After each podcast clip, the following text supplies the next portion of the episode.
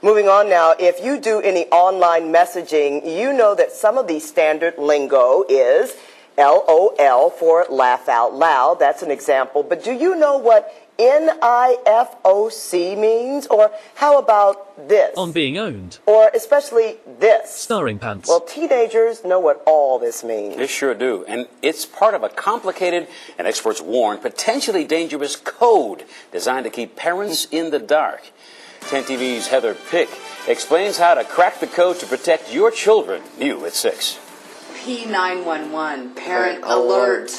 Do you use any of these? 16 year old Niles Duran uses LeetSpeak, a type of online lingo that's growing in popularity with teens. The language is morphing into a dangerous dialect, foreign to parents.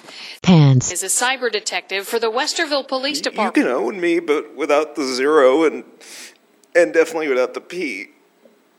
Also, no funny combinations.